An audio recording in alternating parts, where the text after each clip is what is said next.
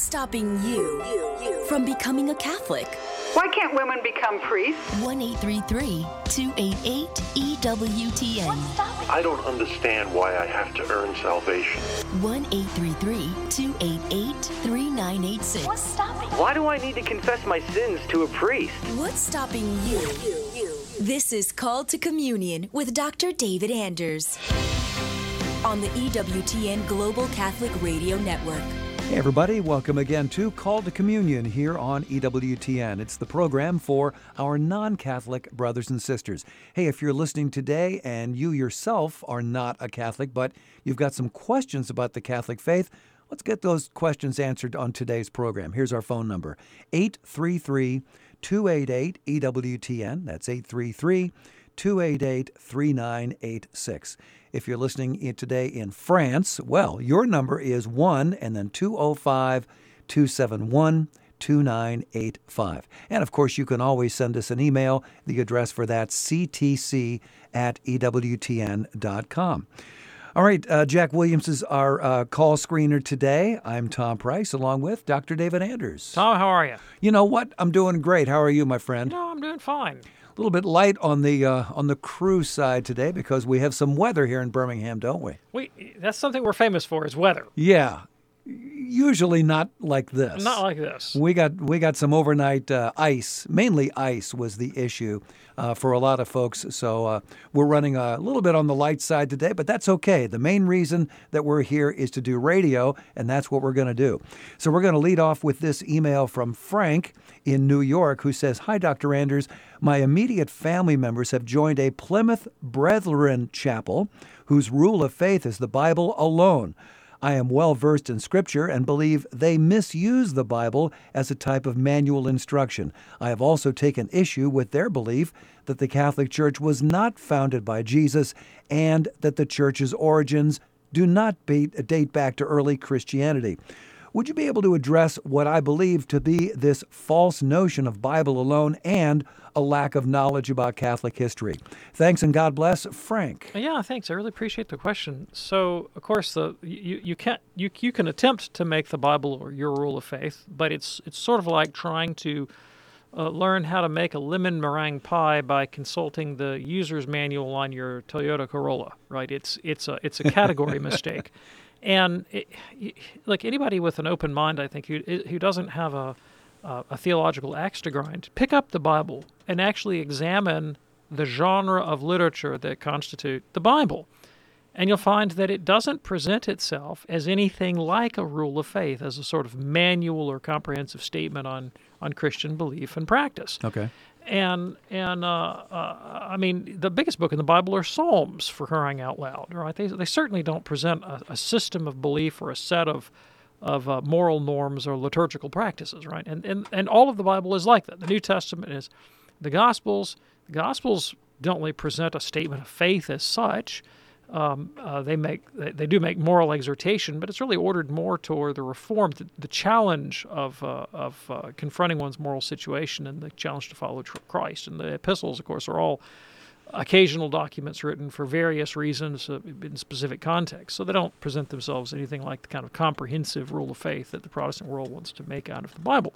But the biggest problem with the Protestant notion that the Bible is the rule of faith, the way it's usually put is something like this. They'll say, well, no doctrine can be affirmed by the Christian church unless it can be substantiated by the express words of Scripture. That, that's it's put negatively like that. Well, as soon as you say that, you realize that the doctrine of sola scriptura fails its own test. Mm.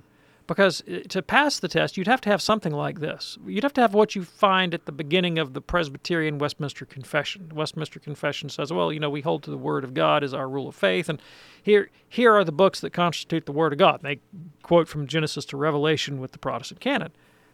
But there's nothing like that in the Bible. There's no place in any passage of Scripture that says uh, you know, here are the list of biblical books you're supposed to consult, and you're supposed to consult them in this way, understanding them to be the rule of faith. That whole principle is something that's not found in the Bible itself. It's something imposed onto the Bible basically by Martin Luther, so by human tradition, really, not from not from divine revelation. Mm-hmm. And instead of giving us the Bible alone, Jesus expressly gives us a different rule of faith. I mean, he, he tells us explicitly How do you know the content of the Christian faith? How do you know the content of the, of the Christian moral life? He tells us explicitly. When he made provision for handing on the faith, he turned to the 11 disciples who were left to him, and he said, Go into all nations and make disciples and teach them everything I've commanded you, and I'll be with you to the end of the age. And whatever you bind on earth is bound in heaven, and whatever you loose on earth is loosed in heaven. Boom, there you have it. The Yeah. teaching church, the rule of faith given to us by Jesus. So the sola scriptura is not in the Bible. It's uh, it's uh, it's it's inconsistent. It's incoherent because it's it's self-contradictory, and of course contradicts the express teaching of Jesus about the nature of the rule of faith. It's also uh, practically unworkable because there's no there's no principled way from the doctrine of sola scriptura to decide upon what should be held as dogma and what is uh, allowable uh, variable opinion. Right. Yeah. Um, there's no principle. Now, Protestants assert all day long, well, my belief is dogma and yours is just opinion. but but it's arbitrary. It's arbitrary that they do. There's no principled way to do that apart from some authoritative voice like the Roman Pontiff or the Holy Ecumenical Council. Okay. Appreciate that. Thanks so much for your email. Here's one now from MC. Dr. Anders, what are your thoughts on the context of Matthew 18 6? Seems to me as though maybe he's talking about this being a mortal sin, which of course could be forgiven, correct? Why does he say that it would be better that he drown in the depths of the sea? Isn't final impenitence the only unforgivable sin? My thanks, MC. Um, Yeah, thanks. so, uh, a couple things I would say about that. First of all, you're you're you're reading the text as if the the negative thing to be avoided, the consequence that is worse than being drowned in the sea, mm-hmm. is a negative consequence only for the one committing the sin. Mm. In other words, you know, you'll be better off being drowned in the sea than committing this sin. But the text doesn't say that. I mean, it's the little ones who are led to sin who seem to suffer the, the, the brunt of the problem here, right? Mm. So it is a horrible enormity. It is a it is a it is a vulgarity and a violation of the worst kind to to deface someone else's purity and dignity, right? So Yeah. better that you die than that you subject another human being to that kind of degradation. Hmm. To me, that's perfectly intelligible, regardless of whether or not that sin is forgivable. Okay. MC, thanks so much uh, for your question today. And we have uh, open phones for you right now. If you have a question for Dr. David Anders, 833 288 EWTN is that number, 833 288 3986. Call to communion on this uh, rather chilly Tuesday afternoon here on EWTN. Do stay with us.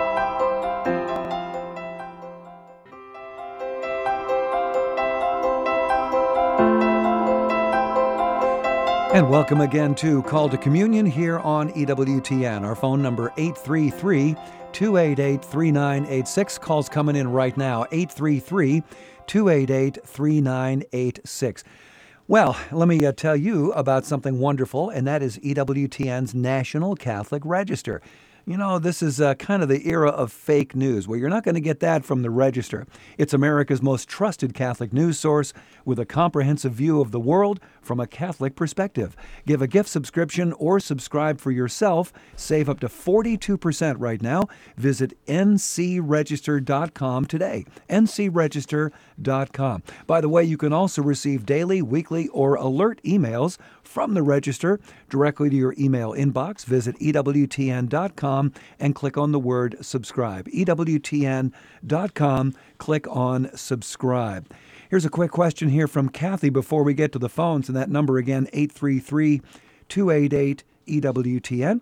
Kathy says, uh, My question is this If the Eucharist is true, why don't we see the apostles offering the Eucharist to anyone in Scripture, along with the blood to drink? In Acts 16, uh, verses 30 and 31, why isn't the Eucharist mentioned?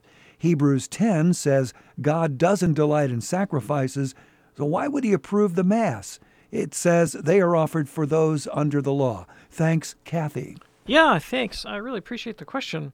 So, well, a few things. First of all, we, we, we do see the Eucharist celebrated in the New Testament, not only at the institution, of course, in the Gospels, but we learn in the book of Acts that it was to hear the apostles' teaching and to pray together and to and for the breaking of the bread, which is a reference to the Eucharistic sacrifice that the that the church came together.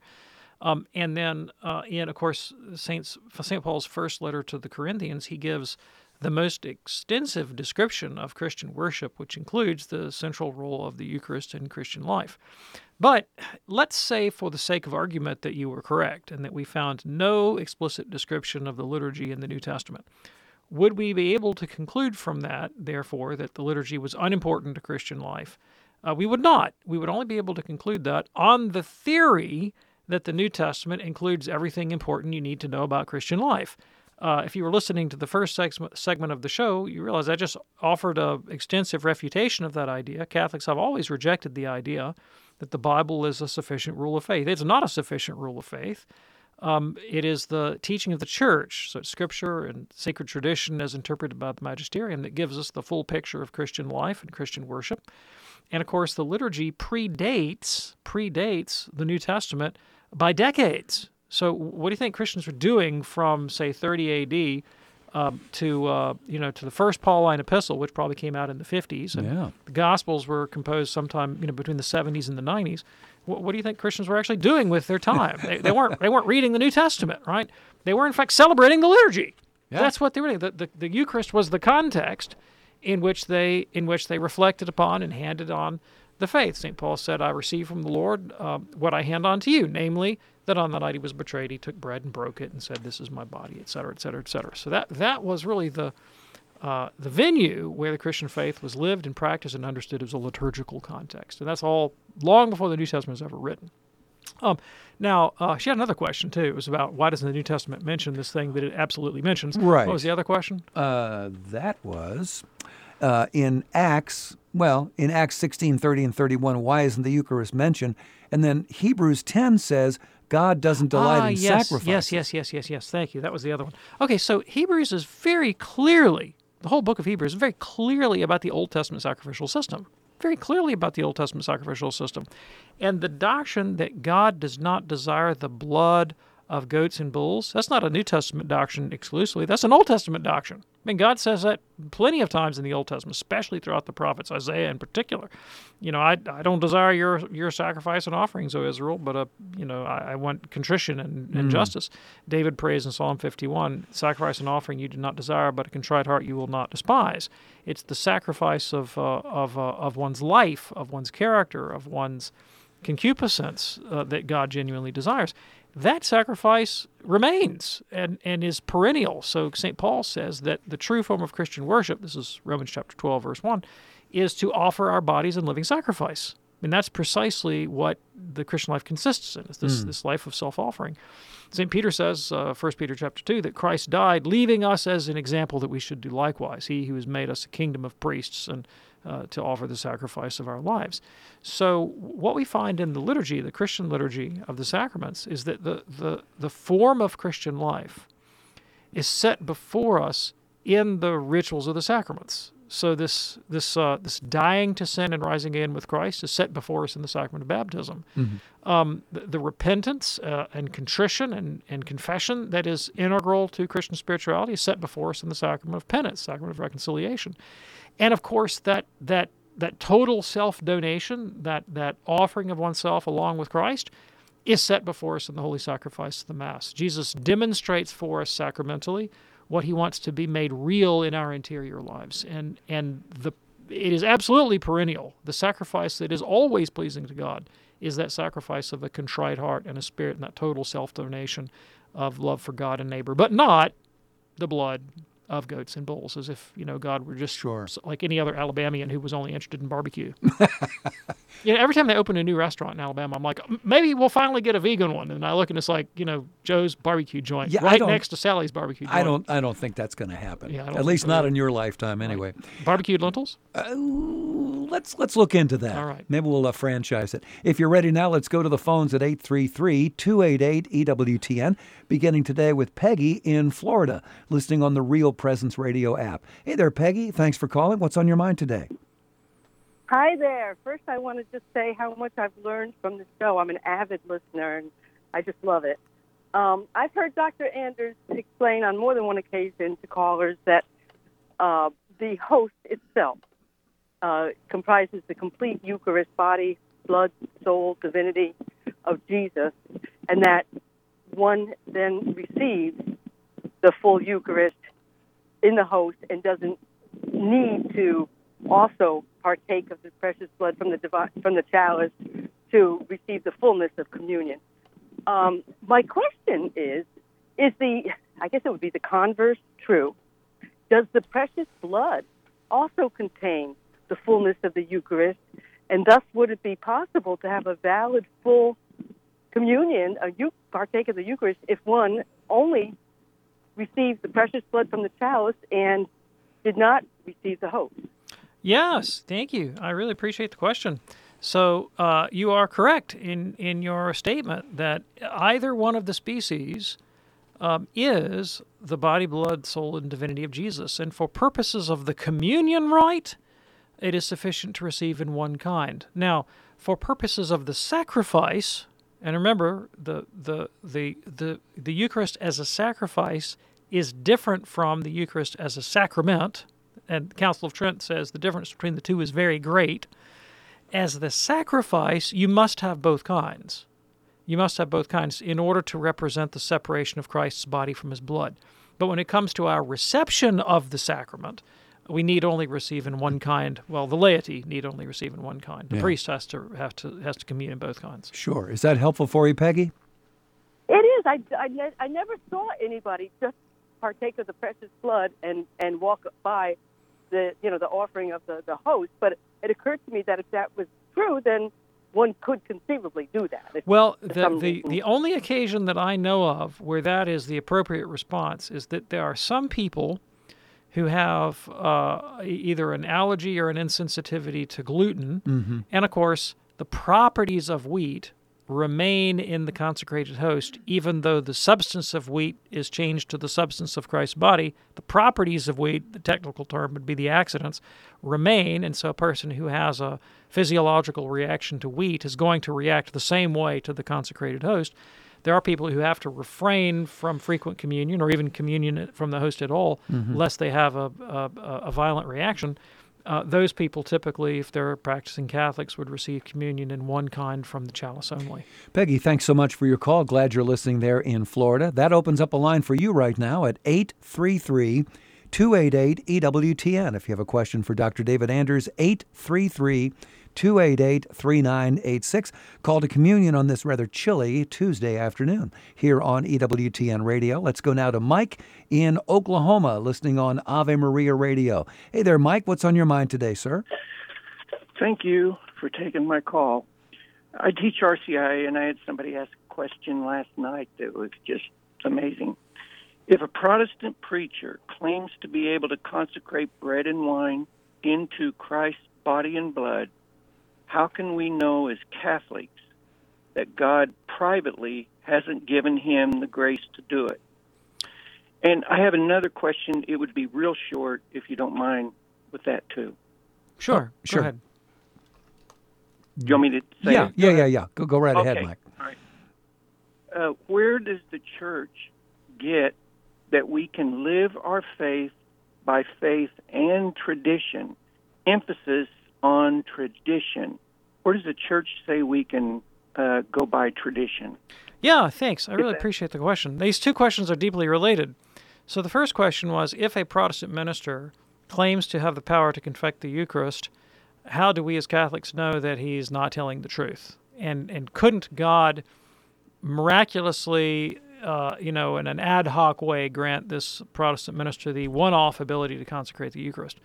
Well, uh, here's why: because the consecration of the Eucharist does not happen uh, simply so that the faithful can have the body of Christ to eat, right? And and that that's really the Protestant problem is they they want to separate the act of the believer's communion from communion in the mystical body of Christ, which is the church.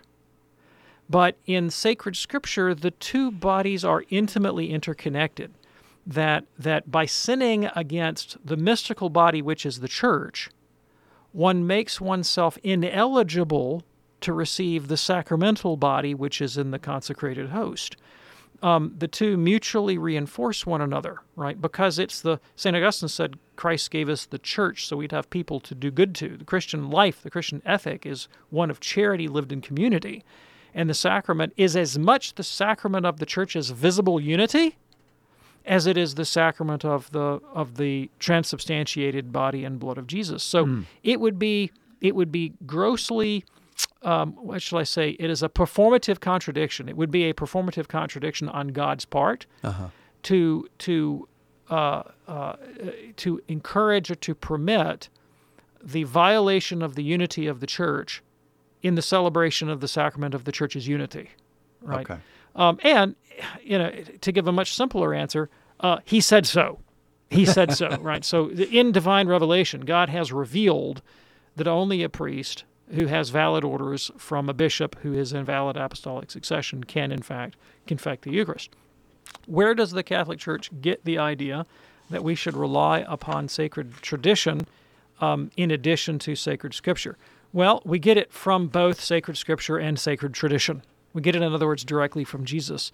When Christ made provision for handing on the Christian faith, he never, ever, ever, ever, ever indicated that we should consult the 66 or if you're Catholic 73 book canon of the Bible.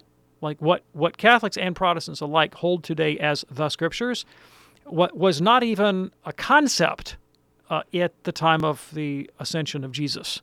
Hadn't even been mentioned. Hmm. Jesus never even mentioned it, right? Um, instead, he made different provision for handing on the faith. He told the disciples, Go into all nations and teach everything I have commanded you, of course, which was all oral tradition. Jesus never wrote anything down. Teach everything I've commanded you, and I'll be with you to the end of the age. So Christ made a promise of divine assistance that his apostles could, in fact, teach orally what he commanded, that is to say, handing on sacred tradition. St. Paul mentions that tradition explicitly in 1 Corinthians when he says, The tradition that I received from the Lord I hand on to you namely that on the night he was betrayed, he took bread, etc., etc., etc. And he gives the elements of the liturgy, which mm-hmm. is tradition par excellence.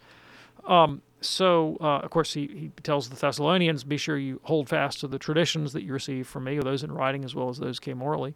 And then, uh, and then the New Testament ecclesiology also makes provision for the passing on of that charge to subsequent generations. Paul says to Titus, "The reason I left you in Crete was so that you could also appoint others to this sacred office, who could teach others, etc., etc., etc." So, Scripture is explicit about the way we obtain knowledge of the faith is through the tradition of the church handed on by the apostles and their successors. And of course, sacred tradition tells us the same thing right? So from from the sources of tradition and scripture, we learn about tradition and scripture as sources of divine revelation. Well, there you go. Is that helpful for you? As always. Thank you. Well, there you go. Appreciate that. It is uh, called to communion with Dr. David Anders here on EWTN Radio. Let me give you those phone numbers because we do have a couple of openings here, and if you call right now, we can hopefully get you on today's program. That number 833 288 EWTN. That's 833 288 3986. Outside of North America, your number is 1 and then 205 271 2985. And again, you can always send us an email. The address for that, ctc at ewtn.com. ctc at EWTN.com. One of the interesting uh, emails we're going to get to in the uh, last half of the program here is from April, who has a question about why Mass instead of a Protestant service is necessary for Catholics and for spiritual communion. So, again, if you want to send us an email for a future show, the address is ctc at EWTN.com. All right, in just a moment here, we're going to get back to the phones and we will be talking with Looks like Tim in Columbus, Ohio, listening on the great St. Gabriel radio. Again, the number 833 288 EWTN. That's 833 288 3986. Call to communion on this Tuesday afternoon here on EWTN. Do stay with us.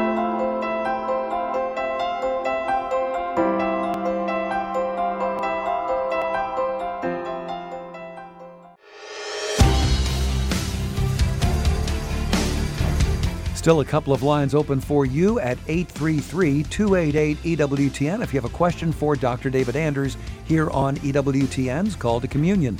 That number again, 833 288 3986. Here now is Tim in Columbus listening on St. Gabriel Radio. Hey, Tim, what's on your mind today, sir? Uh, yes, I have a question. Um, my, I would have a question about in vitro fertilization. I know as a person we've all been taught that a soul is created at the moment of conception. But what about those who are born through in vitros? Yeah, thank you. So, um, at, they, fr- from the moment that there is a distinct zygote, uh, there is a distinct human soul. Okay. Uh, makes Sounds sense pretty for simple. It is. Yep. Pretty simple. And yeah, and so one way to help conceptualize this is to remember what Catholic teaching says a soul is. Most people in our culture, Catholics included, are very confused about this because they have their mind filled with images from popular culture um, wherein the soul is something that is kind of like ectoplasm that squeezes into the body and maybe fits it like a glove and then, you know, flies out at death. Um, and I'm thinking about all of those Looney Tune cartoons when when Sylvester the cat, who would have nine lives, and Yeah. he'd get you know knocked in the head with a shovel, and then a little sort of ethereal-looking Sylvester with wings would float up and sit on a power line and wait for the other eight to join him. Or, or if you ever saw Patrick Swayze and Whoopi Goldberg in the movie Ghost, you know Yeah. he gets shot on the sidewalk and sees he's looking down, staring at his body bleeding out, and there he is, this sort of doppelganger of himself. You know. and that's that's the image that most people have of a soul. And uh, and the problem is that's not the Catholic doctrine of soul. The Catholic doctrine of soul in classical philosophy, which is what the Catholic Church adopts here for this understanding, soul simply is whatever it is that causes a living thing to be alive. That that's all the word soul means. Doesn't mean ectoplasm. Just means what is the principle of organization and intelligibility such that even a plant. What's the difference between a live plant and a dead plant? Well, a live plant has some kind of organismal integrity that permits it to function as a living organism, and and that whatever, however we represent that abstractly in biology, that's what we mean by the soul of a plant. Okay. Uh, same thing with an animal. Same thing with a human, with this exception that when we look at the nature of a human being, we note that humans have a faculty that animals and plants lack, and that's rationality. And, and rationality puts us in touch with the immaterial. In the abstract, we can represent universal concepts to ourselves that obviously transcend the particularity of matter. And so there's something about human personality, something about human consciousness that transcends the merely material. Mm-hmm. But as far as the soul is concerned, it still just is that principle of intelligibility and organization that causes a living human being to be alive. By definition, that has to exist in any living organism that is human. Otherwise, otherwise it wouldn't be alive. Soul just means the thing that makes it alive, but it has this added element that in a human being it also has this capacity for transcendence and rationality built in. Tim, thanks so much for your call. Here is John in Illinois now listening on Catholic Spirit Radio. Hey, John, what's on your mind today, sir? Hi there. Thanks for taking my call. Mhm. Um, it's about how the Catholic Church uses the right hand for taking holy water and genuflects on the right knee instead of the left. My brother asked me this, and um, I don't know if I gave a real good answer, but do you have any advice on how to respond to him? And by the way, he he's left-handed, so it matters to him a lot. And by the way, he was told to use the right hand, right hand and right knee, left knee and left hand were wrong. So it really sort of sunk in. Okay, Okay, yeah, thanks. I appreciate the question. So, uh, first of all, as far as your brother's uh, left handedness is concerned, that has absolutely no spiritual relevance whatsoever at all. Right, and and so no one should should conceive that because they're left-handed that they are in some kind of, um, uh, to use an etymological ploy here, in a sinister relationship. sinister meaning left-handed. Yeah. You know, to to the divine mind or the divine will. Far from it. In fact, I, I kind of envy our lefty friends because many times they have some they have some right brain, left brain advantages in Yeah. their creativity and so forth. And uh, I have a daughter who's left-handed, and I love the way it plays into her personality. And I mean, it's just not. It's kind of a beautiful thing. Um, I don't know enough about biology to, to to specify why most people are right-handed, and the simplest explanation I think for why a religious ritual is usually uh, reserved to the right hand is just because most people are right-handed. I guess Now, so. it- it's true that in, in some cultures, and particularly in the ancient world, um, you know, there's a this well, actually for that for our culture too, for that matter, there's a kind of inherent distrust of the abnormal, or the, or the uh, whatever is sort of marginal to the norm is viewed with suspicion, and Mm-hmm. we we can find that in different cultures throughout the world with regard to handedness. To ascribe spiritual significance of that, of course, would be a gross superstition, right? And Sure. we shouldn't we shouldn't uh, go that route. Okay. Appreciate that. John, thanks so much for your call. Glad you're listening to Catholic Spirit Radio in Illinois. Call to communion here on EWTN. Here's that email that I was talking about a little earlier from April. She says, Recently, my dad asked why, if we go to the Baptist church with him, we would have to also go to Mass. My 11 year old son is also confused and asked why making a spiritual communion at the Baptist church wouldn't be sufficient. I explained that the Mass has two parts the liturgy of the Word and the liturgy of the Eucharist, and that it's also a sacrifice even if we don't receive communion. That didn't seem to land with either of them. My dad seemed offended and even said, quote, Well, I didn't realize my church was so bad that going to it meant you'd have to go to another service or a Mass. What's the difference anyway? So, how can I better explain why Mass is necessary and how I can make them understand the sacrifice part of the Mass? And again, that's from April. Right, exactly. Well, you, you you've done a pretty darn good job. I mean, you've already anticipated much of what I'm going to say. The the the essential point of the mass is not the homily, thank heavens. uh, it's not even the communion. It is the sacrificial ritual. And the, the sacrifice here, of course, is in the act of consecration, the the bread and the wine becoming the body and blood of Christ are represented to us in a state of separation. Body over here, blood over there. What mm-hmm. happens when you separate your body from your blood? Well, you're right and truly dead. And because of that, we speak of the Mass as the memorial of Christ's death on Calvary. The Mass is where we recapitulate and present the death of Calvary, the death of Calvary, uh, in perpetuity. And the reason that Christ instituted such a rite is that bu- the, the, the, the whole aim and purpose of the Christian life is to imitate the sacrifice of Christ, that our lives might be conformable to His. St. Paul says offering our bodies in living sacrifice is our spiritual act of worship. Most people find that difficult. I don't like to get up in the morning and go, "Gee, I can't wait to offer my body in living sacrifice today," right? And uh, and so we need the the the habituation of the sacraments, so that what they represent to us becomes the shape and form of our life. That's really very very different from what happens in a Baptist service.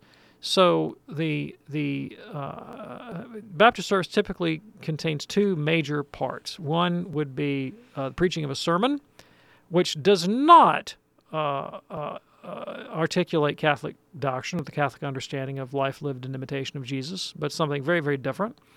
Uh, and singing, right? And singing's fine, but you know the purpose of Baptist singing, I think, is probably to enliven the emotions and and to generate enthusiasm for the Baptist way of life that's not what we're doing in the Catholic Church. We're not there to generate enthusiasm for the Catholic for the Baptist way of life. We're there to conform our lives to the sacrifice of Jesus. And of course, the communion rite is the culmination of that act of sacrifice whereby we we enter more deeply into this act of Jesus' self-oblation. You can have a perfectly uh, edifying mass with the teeniest, tiniest of homilies, right? And and so you know, a lot of times Baptists will come to a mass not knowing what's going on, and they listen to a pretty short and fairly poor homily and think, "Huh, we do a better job than that," because they don't know how to evaluate it, right? That's not how you go about evaluating mass. I remember one time I went to a liturgy. Um, it was actually an Eastern Rite liturgy in the Catholic Church, celebrated by a bi-ritual priest who's celebrating the Roman Rite and an Eastern Rite. I won't say which one or where it was, so I won't embarrass anybody.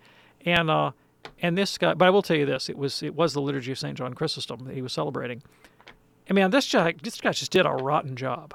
I mean, he just he did everything he could to to mess it up. His homily was just terrible. I mean, it was just he just really tried hard to mess it up. And I walked away thinking, it's really hard to mess up the liturgy of St. John Chrysostom.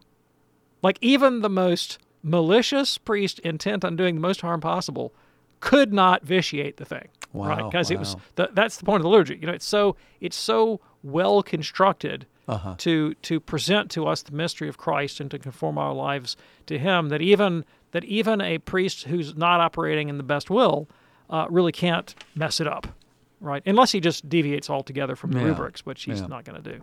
Sure. Appreciate that. April, thanks so much uh, for your email. Tomorrow morning on More to Life with Dr. Greg and Lisa Popcak. What a great topic this is. Are you going to pieces? Do you feel overworked or burned out perhaps? Are you struggling to take care of yourself? Well, we will help you find peace. That's tomorrow morning, 10 a.m. Eastern, More to Life with Dr. Greg and Lisa Popcak right here on EWTN Radio. Let's go now to uh, Hannah in uh, British Columbia listening online, EWTN.com. Hey there, Hannah. What's on your mind today? Oh, hi. Um, thanks for um, giving me this chance to ask my question. Um, I was just inquiring about uh, what an office is, what what an office is, like a spiritual office. Like I know that um, priests and um, maybe people in of the church would have an office, and fathers and mothers would have an office. That Yeah, I yeah, understand. sure. But I, I don't know what what is one's personal office. How would we find it? Where can we get Sure, resources? sure, sure, sure, sure. So, so the way we would normally talk about this, the vocabulary that we use in the Catholic Church, is we talk about vocation. Um, we you could say office, but vocation has a better ring to it because it um, vocation comes from the Latin word that means to call. And This is a calling on our life, not just something that we are appointed to by some you know arbitrary uh, human authority, but it's a Mhm. calling from God to live a certain form of life ordered to a particular kind of service. And what we find is that there are some stable forms of life in the Catholic Church that are ordered not only to my own salvation, but also to the common good of the church, to the people of God. And principally, those forms of life, those vocations are priesthood, religious life, and religious life means people who take take uh, vows and live in a community like monks or nuns or friars or religious sisters. Priesthood, religious life, and then the vocation to marriage. And the vocation of marriage, of course, is the vocation to join with a person of the opposite sex um, in a lifelong, stable union uh, grounded in some form of sexual cooperation for the purpose of having children and raising a family. And uh, and you know we have to replenish society, including the society of the church. You got to have new people, you got to have new Catholics. Uh, where the priests come from, come from, you don't have babies, um, and so it's essential to the well-being of the church and, and social organization that we have uh, that we have uh, the family as a stable form of social organization. Now, the question: How do you discern to which of these you're called? Well, uh, if you're a woman, um, you can be called to religious life, or you can be called to marriage. You can't be called to priesthood, right? Priesthood is reserved for men. Uh, and so, how would you know? Am I called to religious life? Maybe uh, there's another form of organization that a person could be called to, which is consecrated virginity, and that would be not being married, but neither joining a religious community, living on one's own, and committing oneself to Christ, or, or perhaps a vocation to marriage. Uh, well, how do you know which one of those you're called to?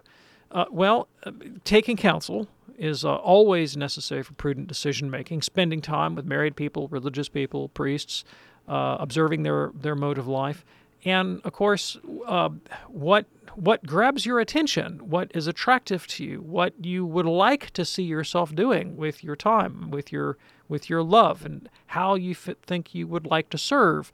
All those things can play into discerning a vocation.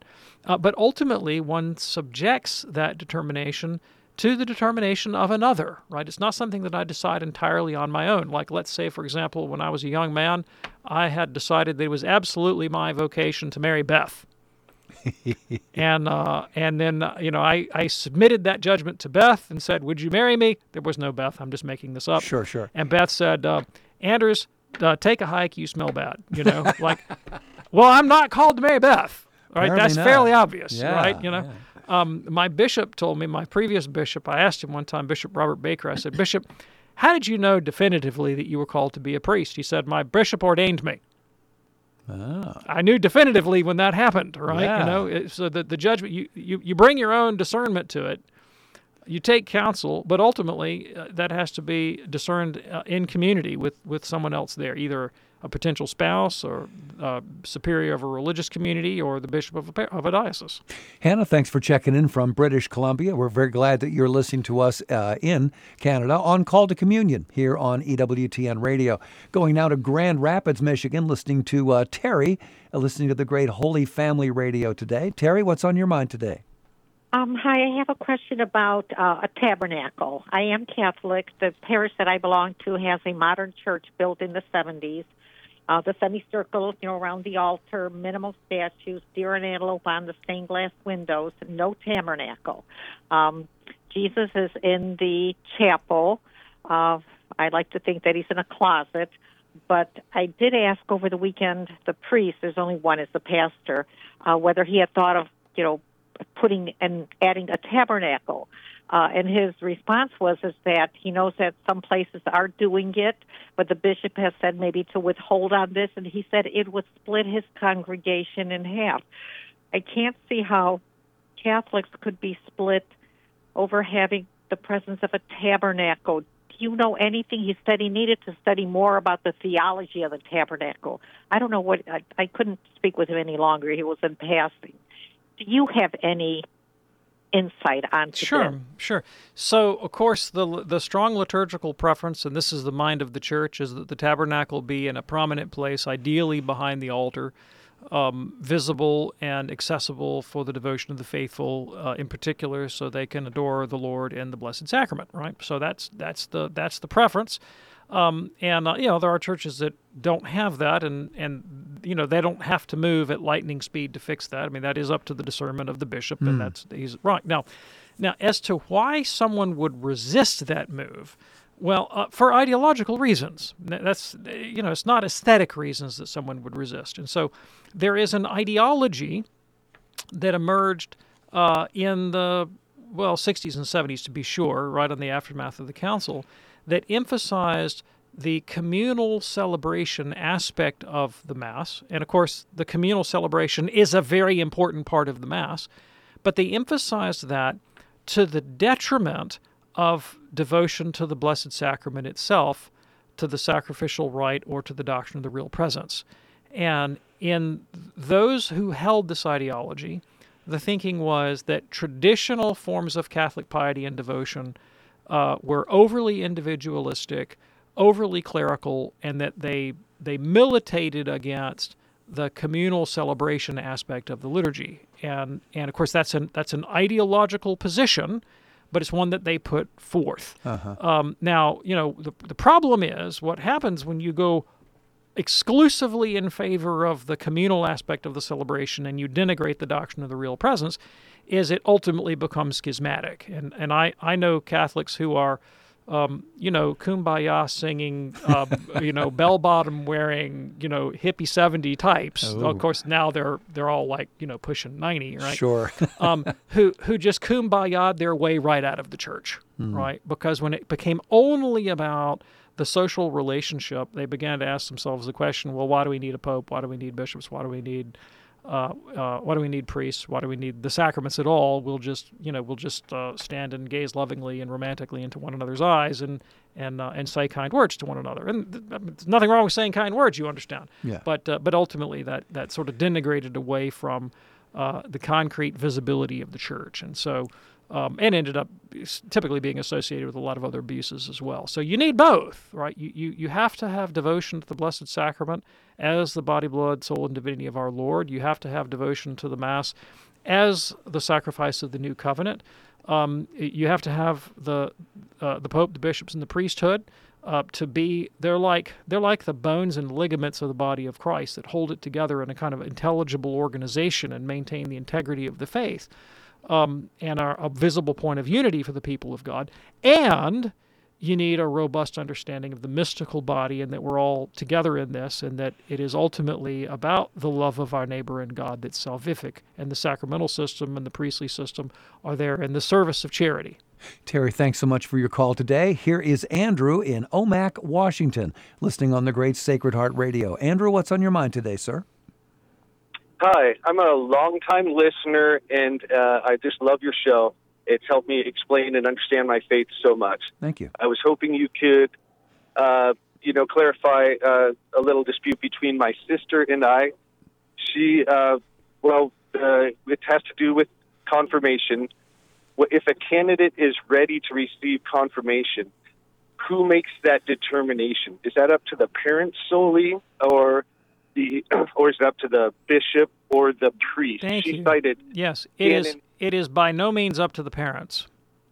It is up to the pastor of the parish or to the one to whom the pastor delegates that responsibility. It's Hmm. ultimately the pastor of the parish that dis- determines whether a person can be admitted to the sacraments. Okay. Andrew, thanks for your call today from Omak, Washington. Sounds like a very cool community.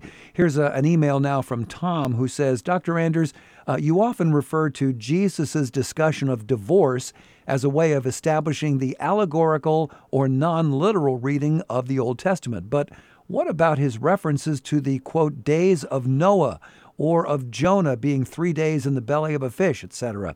It doesn't seem to make sense to use stories to make his points, but rather to reference literal events that the Jews of the day also believed. The position of the Old Testament as mostly allegorical seems to be a way of trivializing, or at least not elevating, Scripture, which is a stumbling block for a lot of ex Catholics, including me. Jesus began his ministry, endured temptation, and died on the cross quoting Scripture, that is, the Old Testament. So appears to be fairly important to him, not just a collection of stories or allegories. And that's from Tom. Okay, thanks, Tom. There's, there's several conceptual confusions here implied by your question. Um, one of them is the suggestion that um, I think you said that the scripture is mostly allegory, in, in my point of view. Uh, and that's a misconstrual of the Catholic Church's teaching. The Catholic Church teaches that actually it's entirely allegorical and it's entirely literal. So, literal and allegorical are not in opposition to one another in the Catholic scheme of things. And the way St. Thomas put it was this he said, God is able to, in, in history, to superintend historical events into which he infuses a meaning that transcends their historical circumstance. Hmm. All right. And so the meaning, that, when we talk about allegory, we're talking about the way events in the Old Testament um, anticipate, presage, uh, typify realities of the Christian life in Jesus. And that is that is tied to, uh, and it's it's it's it's irreducibly tied to the literal sense of the text. Now, uh, here's another entailment of the Catholic position. What does literal mean when we talk about the Old Testament? Literal means the sense that the sacred author intended. Okay. Now, sometimes it seems that the sacred author intended to give you a chronicle of historical events. Other times, it seems that the sacred author intended something different.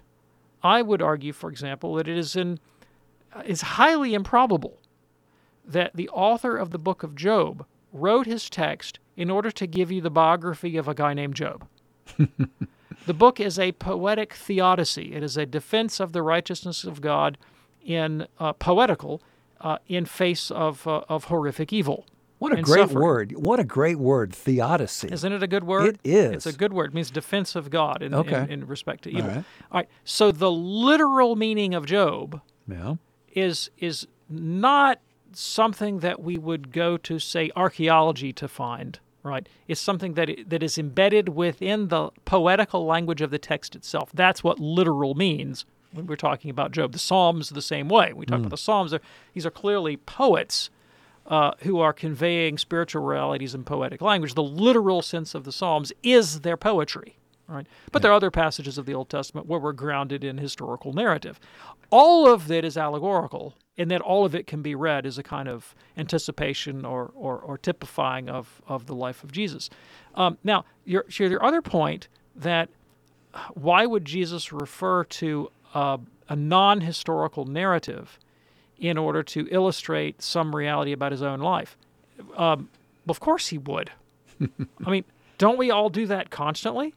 Sure. I mean, how many times have you ever related? And I'm, look, I'm not trying to trivialize the Bible here. I'm just making a comparison. Um, like, you know, to a movie or a book or a novel that you read or saw.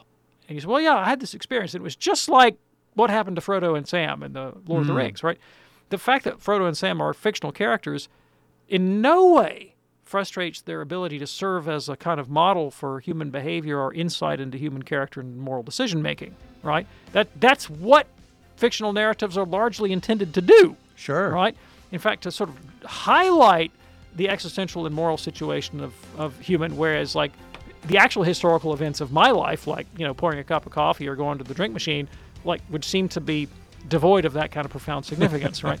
Um, so it's this, there's no need for there to be the kind of contrast that you're drawing. I wish I could talk more about this question because it's deeply important, but here comes that very literal music at the end of the show. It is it is quite literal, and, And- there's no stopping I- it. I- allegorically, it is signaling the end of this show. That is it. Dr. David Anders, thank, you, Thank you, sir. Tom. We do this program Monday through Friday right here on EWTN. Be sure to join us tomorrow for the Wednesday edition of Call to Communion. On behalf of our uh, great uh, call screener today, Jack Williams, I'm Tom Price. We will see you then. Have a great day. God bless.